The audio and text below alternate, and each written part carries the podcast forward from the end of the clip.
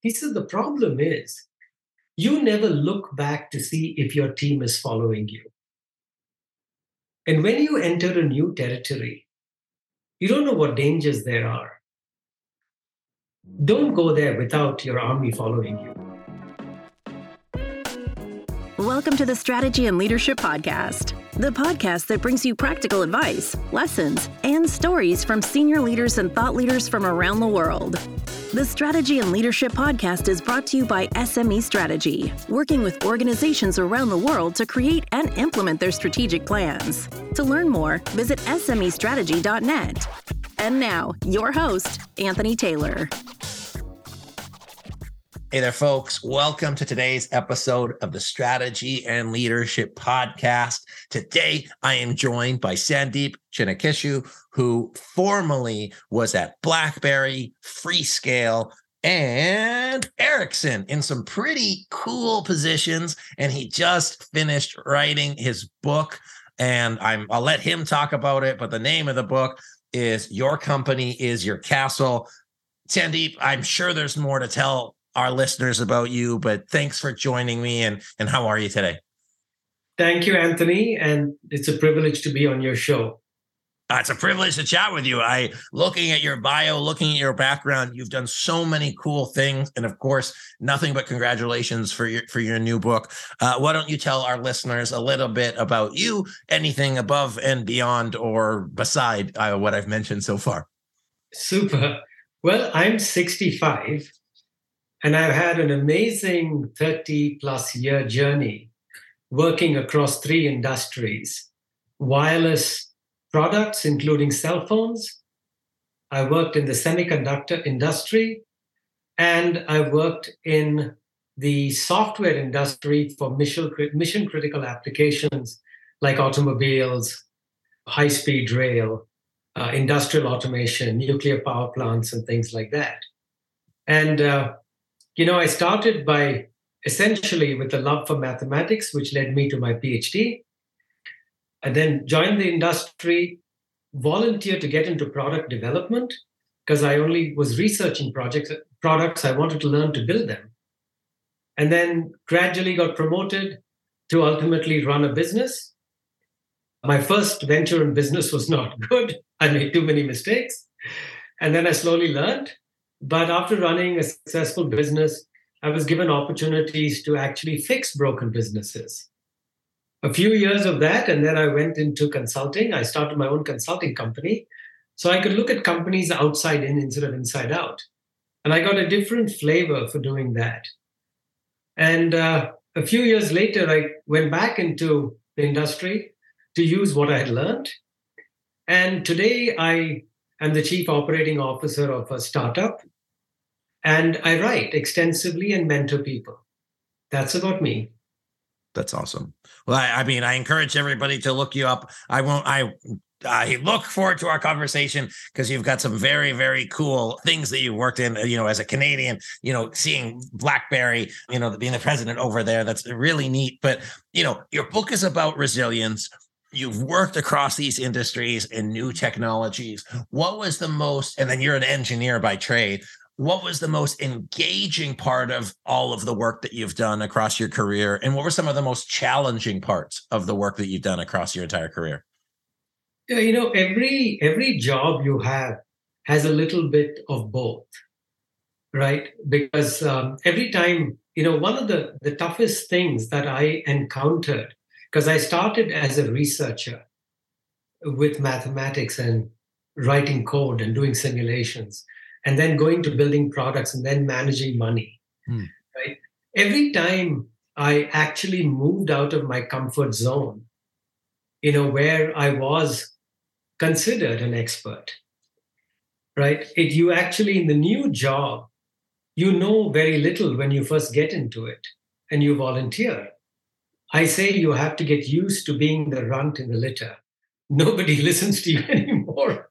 So, the toughest thing is to change your mindset and adapt and learn to again get the expertise to lead the group of people you're entrusted to lead. You know, and unless you have knowledge uh, it's very difficult to lead people and actually provide meaningful solutions to problems when you encounter them.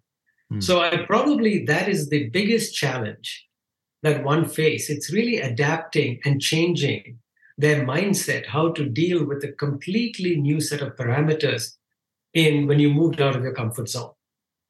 Uh, the most interesting also is the same is it's exactly the same it's the flip side of this coin because when you basically face these challenges you have to ask yourself how are you going to surmount it and uh, i felt that the only way to surmount it is to actually read and learn so in normally in every new job i spent an enormous amount of time studying talking to a number of experts in the field learning from them, dissecting products, looking at every aspect of this new area to get that knowledge. And as you gain more knowledge, it's it's actually uplifting. So you have two sides of this coin. And I think one is very challenging, but if you embrace it, you can make it very exciting. Mm.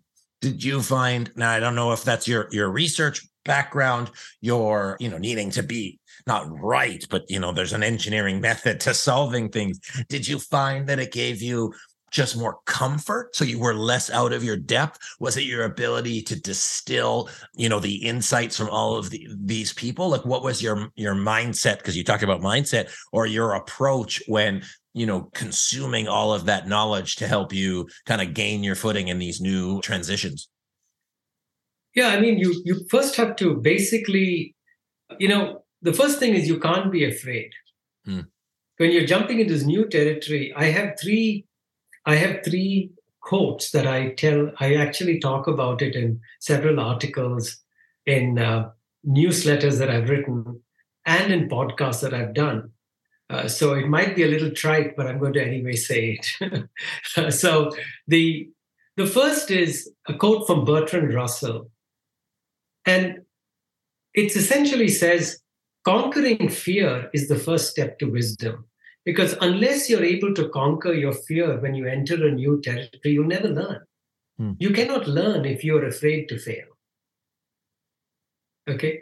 The second one is you can learn from every single person you meet, every experience, every customer, whoever you meet.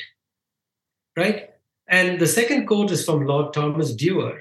And it says, minds are like parachutes they only function when open right so i think absorbing from anyone who will teach you and putting it into your framework and figuring out especially what you don't have to be the expert in everything you must understand enough to be able to use experts and solve problems hmm. that's what you do as a leader right and the third part is uh, is just the sheer effort you put in. And Benjamin Disraeli said, success is a product of unremitting attention to purpose. And so, you know, in every single role that I have adopted or been asked to get into, I've used this as my guidelines in order to basically figure out how to do that job and to contribute it's interesting like how you shared that because because i saw a quote for every level on your journey. You know when you talk about you can't learn if you're afraid to fail in your kind of runt mode but you say you're taking on something and you say hey you need to embrace the learning. You know the, the, the quote around leadership and the parachute is that when you're in that leadership mode you can't be successful if you're at a place where your brain will not accept anything else. So you continue need to be learning and absorbing and not resting on your laurels. And then in the level of management is making sure that you're putting the right effort in and focusing on purpose. So at every stage of the growth chart, I see a quote, of course, that applies at every level, but recognizing that there are different stages in that growth and different stages in businesses. And, you know, wherever, as a listener, wherever you are, both in your stage of leadership and in the stage of business, I think there's something to be reflected on, something to be taken away from, um, whether it relates to learning, whether it relates to failure, whether it relates to opening your mind mind. Sandeep, any any thoughts on that and how that you know translates with your journey? Yeah, it's a it's a really good question because initially, you know, I don't believe I was following these principles myself. Hmm. Right. And I remember a, a, kind of a turning point uh, when, you know, because I think I was technically adept in my early days and I got promoted very quickly. And I hadn't seen a lot of failure. And you get a little arrogant hmm. with your success, right? Because you're young, you're winning, and uh, hey, that's reinforcing. I remember, you know, I, I used to, I have a habit of staying late in the office. And after six o'clock, I kind of welcome people to come and talk to me informally. And I learned so much through these chats because it's not an official chat, it's just an open chat. And many employees used to come in. I remember one senior financial expert coming to see me. And he said, You know, Sandeep, I want to give you a bit of advice. Are you okay with it? And I said, Absolutely, please. And he said, uh, You know, you're a really smart guy. It's actually troublesome to work with you because you're two steps ahead of the game. and I said, Oh, thank you. But what's the pro- what, what am I doing that's wrong? Because you have some advice to give me. He said, The problem is you never look back to see if your team is following you. Mm-hmm. And when you enter a new territory, you don't know what dangers there are. Don't go there without your army following you. And that was, wow, it hit me cold. It hit me really hard and said, oh boy, I didn't realize. You know, and ever since that, you know, I've tried to make it a point to see if I, I can be more engaged. Uh, that's so, I mean, first of all, that's super smart, super wise, and thank that person. I'm sure you do every day. It's interesting because I find that it's kind of the curse of of leaders or the curse of CEOs is on one hand their job is to be a couple steps ahead. Their job is to lead. But what often happens is well those people, especially the cerebral intellectual ones, is they've thought about the problem, they've thought about the situation, and they jump into the situation two or three steps behind. Meanwhile, you have, or steps ahead. Meanwhile, you have the team that's still trying to figure out the calculations as to how you got there. The CEO or the leader ends up frustrated because it's like, well, it's obvious, but that's only obvious because they've done all the calculations in your head, in their head and then the rest of the team aren't mind readers and that's where we find the gap when we do you know strategy meetings and communication training is all like hey how do you bridge the gap between the two groups so that you can move forward successfully. Yeah, absolutely. Because, you know, the Joel Arthur Barker has my favorite definition of a leader. And he says that a manager manages within a paradigm. Mm. A leader manages between paradigms. And that between paradigm is a chasm. It's a big shift. It's a paradigm shift.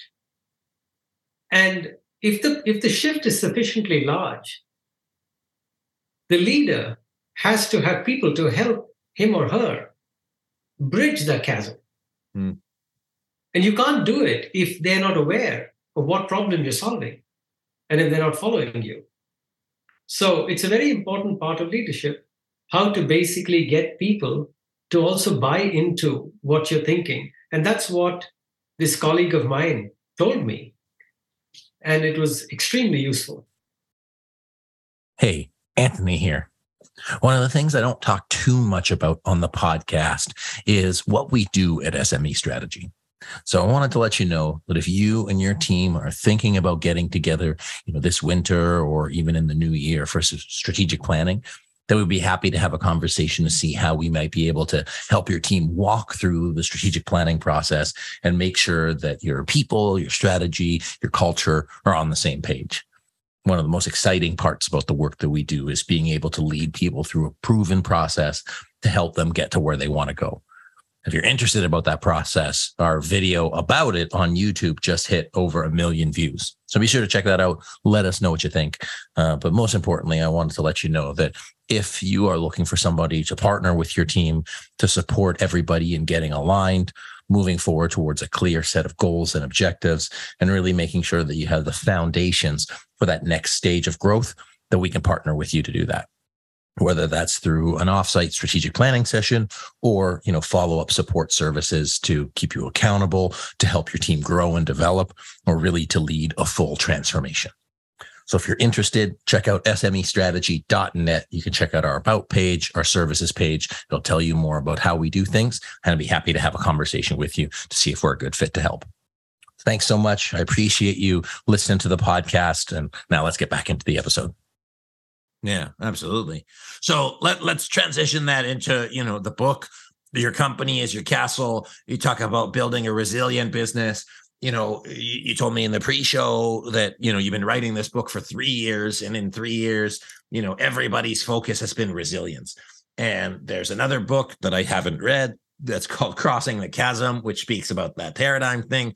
And effectively, one way or the other every single business successful or you know working through it is in some sort of chasm or they have a chasm across whether that's you know dealing with their people challenges whether it's dealing with profitability whether it's you know the next level of hyper growth it's always a chasm. So tell us tell our listeners you know what is it that you want them to know whether it's in your book or not about being able to make that transition uh, across and how they can be resilient in these challenging times and as they move forward with leaders. That's like seven different questions all in one, but I'm sure you'll be able to answer it. Yeah, I think uh, there are two parts to this, right? One is a systematic approach. I'm a big believer in a very systematic approach hmm. to building a business for success.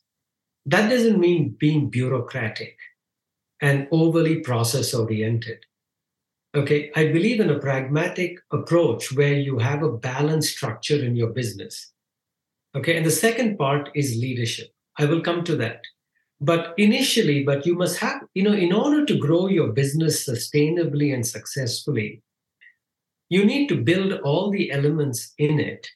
And this includes looking at your financials and ensuring you have the right business model, right? Looking at your operating leverage, and as well as basically making sure you have the capability to deliver to it. Mm. Your cash flow is your foundation. Without cash, you can't do anything. Okay. What's your strategy? How do you make sure your strategy encompasses your entire company? Right? How do you basically deliver, you know, define your culture? Because strategy allows you, strategy tells you what you want done. Culture is what you actually get done. Mm. So when strategy and culture clash, culture always wins. So if your culture is not aligned with your strategy, you are not going to win. Uh, can I can I ask you a question just about that because I want to ask you about the culture and strategy piece of it because tying into that that failure piece because in the, your previous jobs, you know, you're dealing with industries on the cutting edge of technologies, I assert. And then, you know, how does one or how did you foster a culture in that industry that was also able to drive forward the strategy? Was there something, you know, special about it? Was it about finding the right people? Was it about the right communication? Like what did you need to do to be successful in that so that people weren't afraid to fail because you needed yeah, to be able to fail? You have to compartmentalize you have to compartmentalize these two things. You cannot constantly innovate and also basically expect to deliver in certain industries with very high quality on time mm. at the right specification at the right cost right you can't do that it's it's not feasible because on a big, let's say you're building something for a car, it has a production date. You can't be late. You can't just be haphazard about doing it. You have to follow a certain process in order to hit that date. So, what you try to do is you try to have two paths. On one path, you do innovation, but you don't try to make that absolutely crucial for your delivery. What you do is you're on your path for delivery, you essentially have nailed down what is needed and you go through the process to deliver on time to the right specification, the right quality at the right cost, and the right compliance to whatever is needed for that industry. For example, in automotive, it must it's safety, right? And and the innovation you must encourage. And you can do this by having metrics for all your employees. So typically, when I had metrics for my employees, I had certain financial metrics. I had certain delivery accuracy metrics for what they had to deliver. And I also have an innovation metric as could they come up with some clever ideas, you know, 20, 30% of their time that would generate even more revenue for the company so I could invest in that in the future. Mm. So it depends how you compartmentalize. And that's the leadership part, right? In I think I I don't know whether we want to continue the same thought or do you want to switch? No, I'm I'm cool. I think it's just interesting the the balance. What I heard of that was, you know, if you have two roads, there's the operational road where you have your promises and you need to do that. There's the innovation road, which can, you know, get you to a whole new place. But if they're overlapping, you're going to have a hard time. They need to intersect from time to time and in a safe manner to be able to manage, you know, expectations and delivery. But if you try to do them both concurrently, you risk meeting or missing, you know, those those core targets that you need. So it's just interesting, a different way to to think about it. So, but no, please carry on. Yeah, and so you know, after I talked, when I uh, when we when I branched off into a separate discussion, I talked about strategy and culture so then you've got to learn how to define products. And how do you define winning products? And there is a scientific way to do it. Okay. Sometimes, of course, you have brilliance and somebody comes up with something that's a real winner, but most of the time you can follow a systematic manner. Mm. And then how do you deliver products on time to the right quality at the right cost? Okay. And then you have to have sales channels. How do you build sales channels to sell these things? Every new product might require a new way of selling depending on your business model. And then like the last part is actually getting what I call stakeholder con sorry, it's execution. There's two things. I forgot one. Sorry. Execution is the core for everything, right? How do you basically every day it's like it's like a Formula One race. You've got to not only have a good car and a good driver, you have to have a good pit crew. You have to have a crew boss. You've got someone who plans the race, and you've got to win lap by lap right? And you have to do that day in and day out if you want to win the race. Mm. Similarly, execution is about taking care of the little things, the details every day to execute to your plan. And then you have to you have to basically get the confidence of your investors to continue investing in you, whether it's equity or bond holders. And if they don't invest in you, you can't do good things because hmm. you don't have money. And if your customers, and if you don't do good things, your customers won't buy from you, and therefore you won't have money to continue to do good things. And then you can't pay your employees. And if you don't have employees, you can never do anything good. So it's your investors, your customers, and employees who become the triangle of trust that you have to basically build. And having built all this together, you also have to build yourself as a leader you know, and have some key characteristics, not only vision, but you need to have you need to have conviction because usually there will be scores of skeptics who will tell you you're wrong. And you have to have the conviction, come hell or high water, you're going to get there. Otherwise, people won't follow you. Mm. Right? You have to be able to communicate with clarity to do the necessary things and not let things meander in every direction. Right? And you must have curiosity to evolve. Because sometimes when you're on a path, you find, oh my God, I have a problem. I remember once I'd spent a lot of money, over a $100 million on a project, and I was on the wrong path. And it was one of the hardest decisions. I had to kill it, even though I would get pinged for it. But I found that my my sister team in Europe was far ahead, and we just adopted their solution. It's the right decision for the company. It was not the right decision for my team but it was the right decision for the company.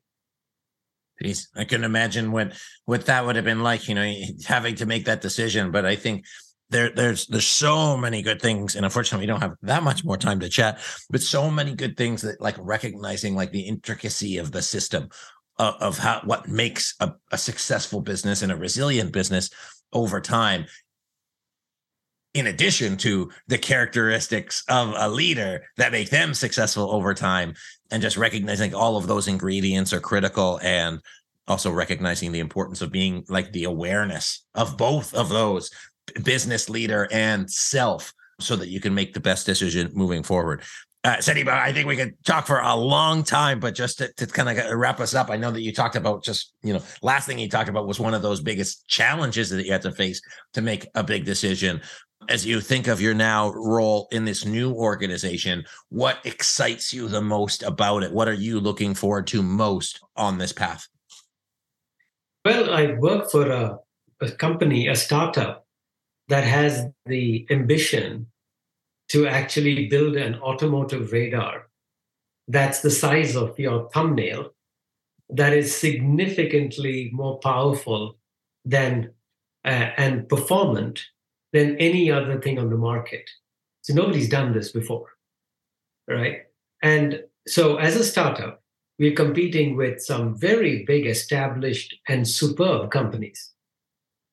So how can we play in their league by having not only a good, brilliant chip and software, but how can we get it to being automotive qualified mm. with all the compliance requirements and be able to produce it in massive volume on automated production lines?